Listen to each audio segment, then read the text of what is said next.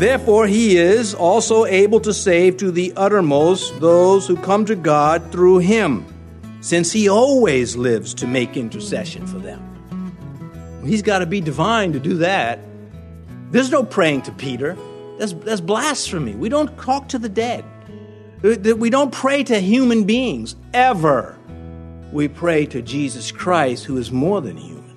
He is, of course, the eternal Son. And therefore, He is the one that lives forever making intercession.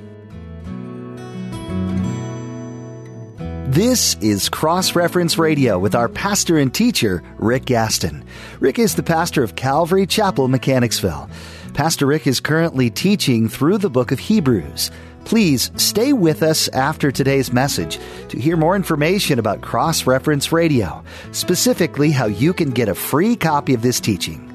Today, Pastor Rick will conclude his study called Mystery of Melchizedek in Hebrews chapter 7. Now, this is his name by which he will be called the Lord our righteousness, Jehovah Tsidkenu.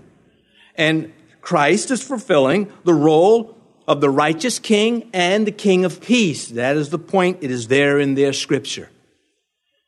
And it is in the New Testament. Therefore, having been justified by faith, Romans 5 1, we have peace with God through our Lord Jesus Christ and no one else.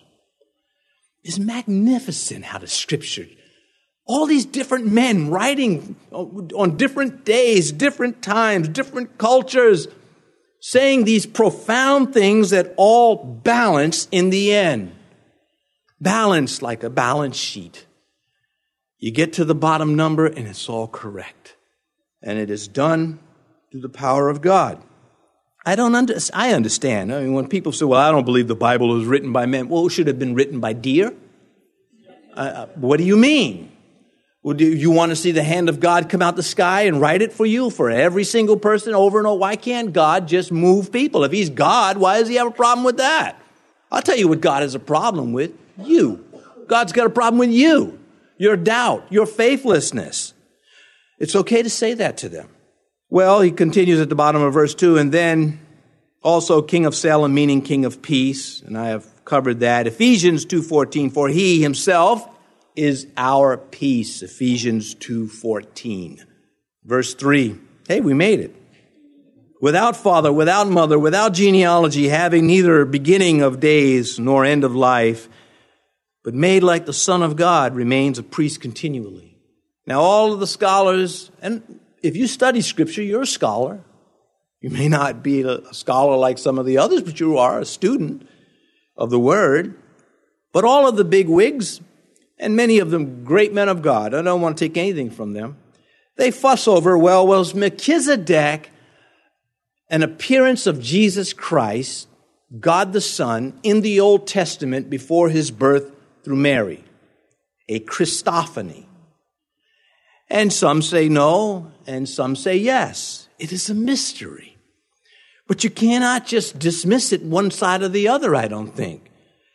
Uh, one moment I'm leaning towards end. That was Christ. The next moment, well, I think it was just a figure that the writer picks up. It's, it's a mystery, and we'll leave it at that. But this picture, this verse 3, pictures Christ, self existent and eternal. Those are credentials of deity, not a man. Now, you could say, that, which many do, the writer is just using Melchizedek as an example, uh, a type a parallel to the life of Christ that will fulfill it all literally. Well, that is true, but he still could have been Christ before Abraham. There are good arguments on both sides, but we're not going to take the time to go through it because all you got to do is listen to me and, um, and you'll be happy. Er, especially when you fact check me and find I made a mistake. But this description of Melchizedek, of course, prefigures the eternal priesthood of Christ. And so he's saying to his audience, he's saying to them, we already have a model of this in our scripture. And you're looking at Christ, you know he's the fulfillment of it. Why are you playing games? Why are you thinking you can go offer a sheep again? Because it was so much fun going with dad when you were a little boy, when you just, you know, you turned 12 and you went with your dad, and you, you think you want to preserve these things. There's a better priesthood, and it is the one of Christ, and it is one of faith and grace and truth and law, just not Mosaic ceremonial law. And so, like Melchizedek, Christ is both priest and king, belonging to a priesthood independent and superior to Aaron, and that's what they got to get. Aaron's priesthood was fine for the dispensation, that period of Old Testament law, but it is now past, made obsolete because of the fulfillment. Like an acorn. An acorn is made obsolete once it sprouts into a tree and you can see it. You can pluck up a little sprout of an of a of an oak, and you can still see the acorn attached to it, and the root going down, and the the the nut itself holding the nut uh, going to the side, and the tree coming up. That acorn will be obsolete once it's fulfilled its mission. It's gone. You'll never see it again. But the tree, the tree remains. And so the law of fulfillment the priest Melchizedek is given in Scripture as one without human origin. That's his point. Without mother, without father, without genealogy. The Jews were big on lineage when it came to the priesthood. I mean, they were fierce. If you could not prove you were a child of or of the line of Aaron, there would be no priesthood for you. And God, He put this proving of priestly pedigree into Scripture so that we could reference it and see this fact. Ezra chapter 2. This is when the Jews are coming back to their promised land. They had been captive in Babylon for 70 years or so, and now they're coming back with Zerubbabel, and they're establishing their worship again, and they want to find out, well, who, who are our priests? And we pick it up there and there was a group that came and they said, Well, we're, we're of the line of Aaron. And this is the response and record of it. These sought their listing among those who were registered by genealogy, but they were not found. Therefore, they were excluded from the priesthood as defiled. Defiled from the priesthood, not defiled like you're just a rotten liar. Not that. It was just, no, you're not a priest. And so you would be defiled if you entered into that office because you cannot prove you're from Aaron. So Nehemiah now, Nehemiah is about 70, over 70 years after that event, Nehemiah 746. These sought their listing among those who were registered by genealogy, but it was not found. Therefore, they were excluded from the priesthood as defiled. So you see, the Jews wouldn't play with this. You're either of Aaron or you're not. That goes back to his anticipation of their question. If Jesus was a priest, why is he not of the line of Levi? Because that's very important to us. And so then he trumps there, you know, he trumps them. He says to them, he has gone beyond Levi. He goes back to Melchizedek, which is high, a higher priesthood. You say you're repeating yourself. Well, Hebrews is repeating itself. You can't get away from it. He's pile driving again, not the wrestling move, but the pile driver that is driving on a construction site to find that bedrock to put the foundation on it keeps hitting it and hitting it until it won't move anymore. So, fact Jesus Christ is not of the tribe of Levi, but of Judah. That's a fact. Fact there is a different priesthood greater than that of Levi, and it is explained in Melchizedek. Fact it is to be received as superior to Aaron's priesthood. Jesus belongs to that line. Fact, Scripture is the final authority, the final say so. You either submit to it or you fight against it. And so the mysterious record of Melchizedek placed here just for this. Now, where it says he has no father or no mother, he's without beginning. Jesus Christ. Revelation 23 19, Jesus speaking, I am Alpha and Omega. I am the beginning and the end, the first and the last. In other words, I'm self existent. It's exclusive to deity. You have to be God to do that. And He is. Micah 5 2, but you, Bethlehem, Ephrathah, though you are little among thousands of Judah, yet out of you shall come forth to me the one to be ruler in Israel. That's that Prince of Peace, that is, that King of righteousness, that King of peace, the ruler to be in Israel, whose goings forth are from old, from everlasting. But how far back is everlasting? It's, it's eternal past. There's, there's no beginning to it. It's just there. And so, one more, Isaiah 43. If you love the scripture, this won't bore you. If scripture doesn't move you, you're probably deep into a dream about this time. Don't even hear me saying this.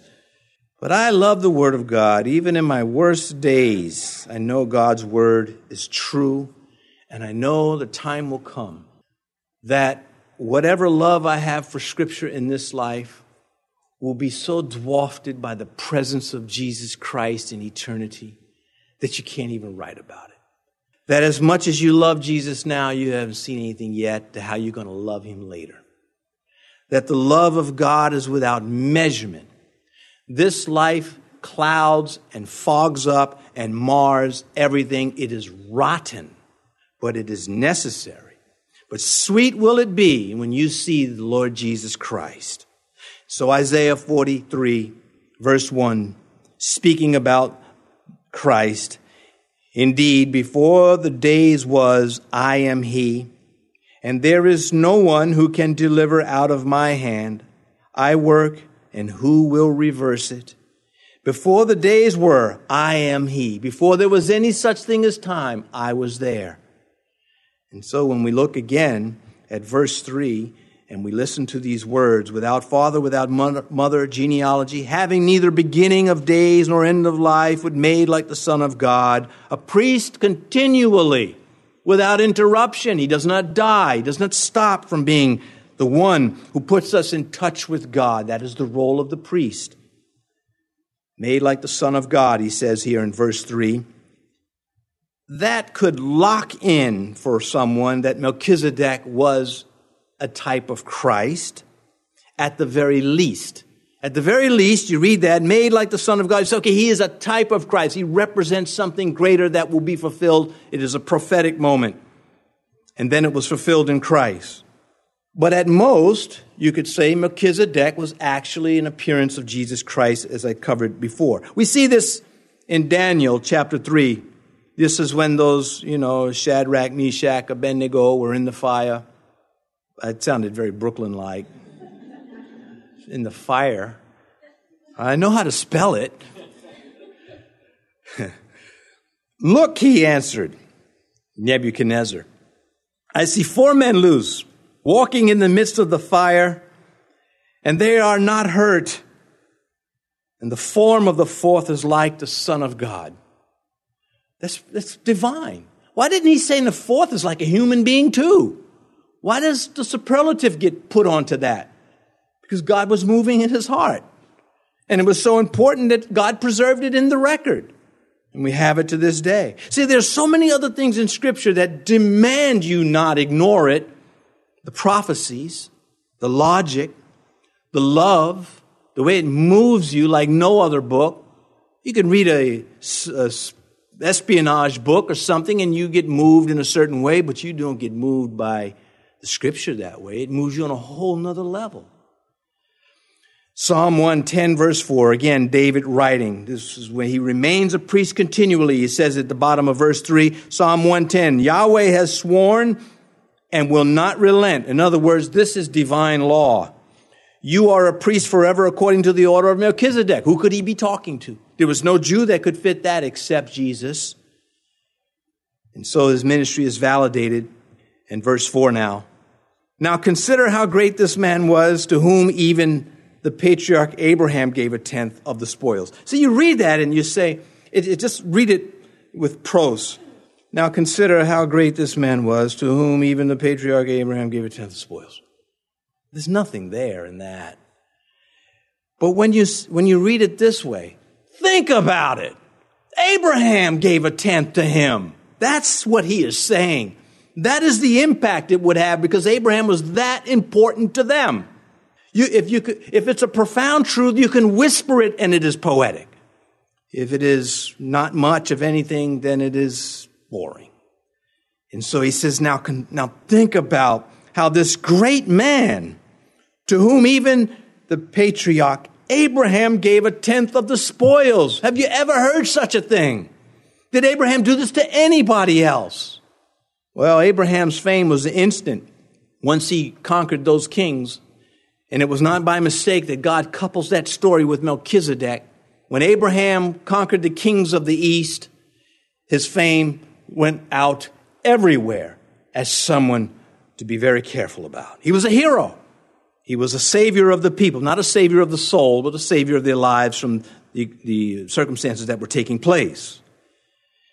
And it was no small matter that this hero would treat Melchizedek as a hero. So you understand the logic there.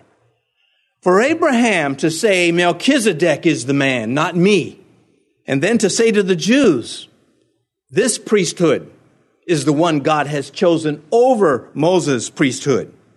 Because Abraham would never have tithed to Moses, Moses being the lesser, as far as scriptural rank goes in the record.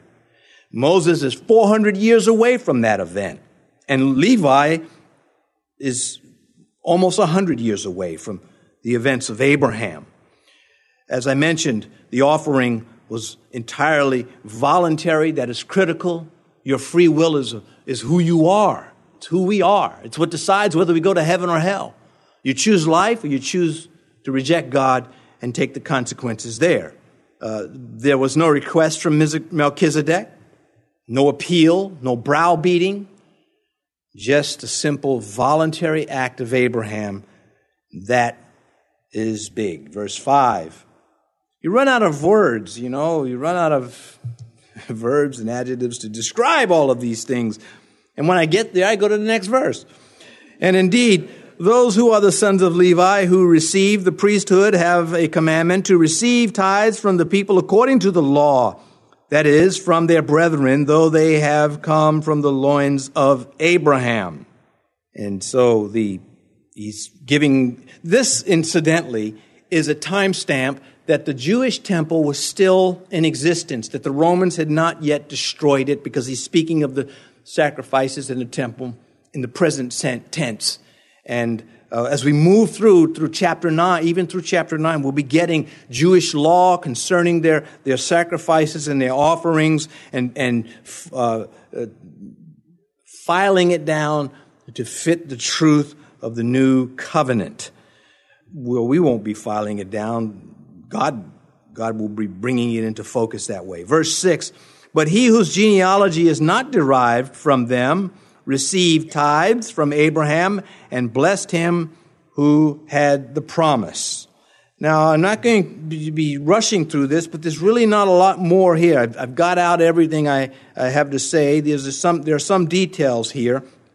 Again, verse 6 He whose genealogy is not derived from them uh, received tithes from Abraham. He's talking about Melchizedek. He's not part of Moses.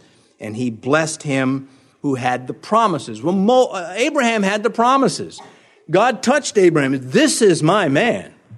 And yet, that man who had that promise on him is submitting to, to Melchizedek. So he's keeping the rank in front of them. He's saying Melchizedek's up here, Abraham is down here. Jesus is up here, Judaism is down here. He's keeping them locked into his truth. And um, verse 7. Now, beyond, beyond all contradiction, the lesser is blessed by the better. Now, this again, the spiritual rank of the high priest Melchizedek, superior to the rank of Abraham, as uh, pointed out already. Verse 8 Here, mortal men receive tithes, but there he receives them, of whom it is witnessed that he lives. Sometimes the writers of the New Testament, they, they need a course on writing because they're not always clear. And you got to do a lot of work sometimes. Like, what is he talking about? Well, here in verse 8, where he begins, here mortal men receive tithes. The present tense of the temple, he's talking about the Levitical order that was still in existence in Jerusalem when he wrote this letter. When he says there, he goes back to Melchizedek. Here, Judaism today. There, Melchizedek and Abraham. So that is the here and there of verse 8, he also says in verse 8, whom it is witnessed that he lives. In other words, we have no record of Melchizedek ever dying. We have a record of Aaron dying, as made very clear in Scripture. Aaron went up on the mountain with Moses and his son, and they stripped him, the Bible says, of his priestly garments, and they gave it to his son. And so that death of Aaron is, is matter of scriptural record. But there's no record of Melchizedek because his ministry is perpetual. It is eternal. It is locked in through Messiah, through Christ. And so we read Hebrews 7:25. Who didn't who said we wouldn't get to verse 25? Well, we're just touching on it.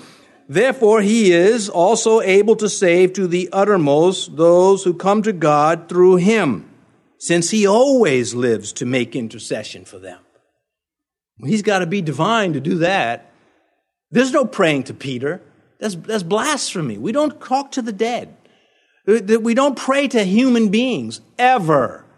We pray to Jesus Christ, who is more than human. He is, of course, the eternal Son.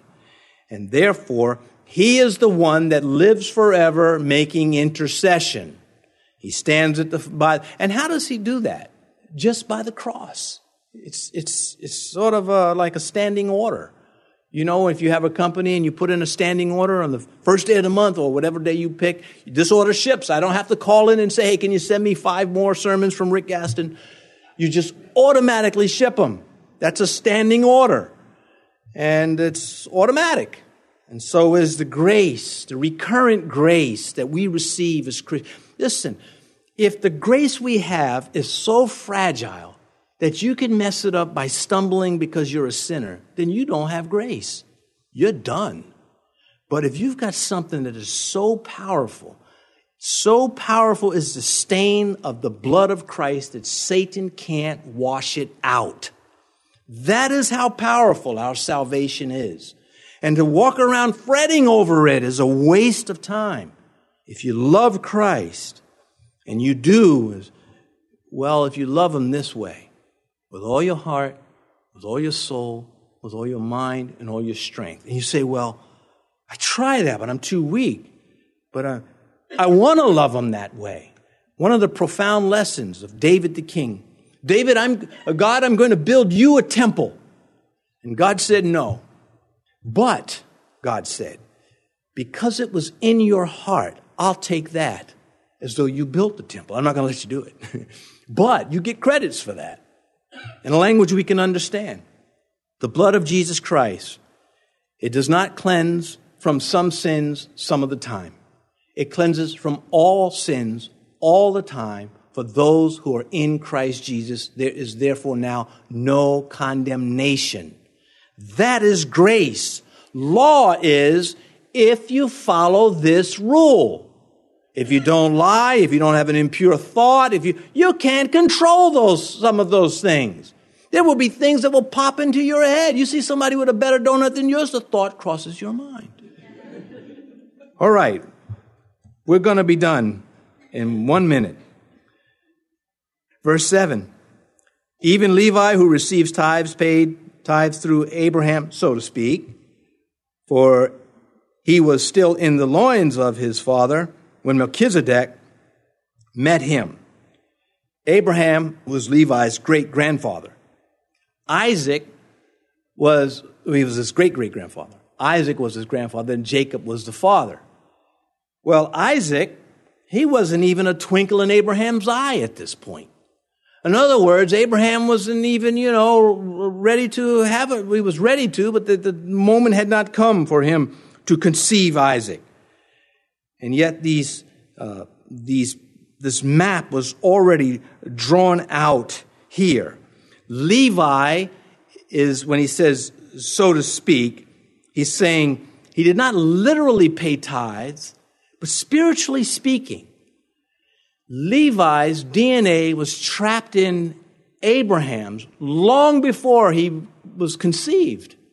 And therefore, if you look at it that way, Levi was subject to Abraham, who was subject to Melchizedek, which elevates Melchizedek and does not allow Levi's ministry to be better than the ministry of Jesus Christ, who is according to the order of Melchizedek.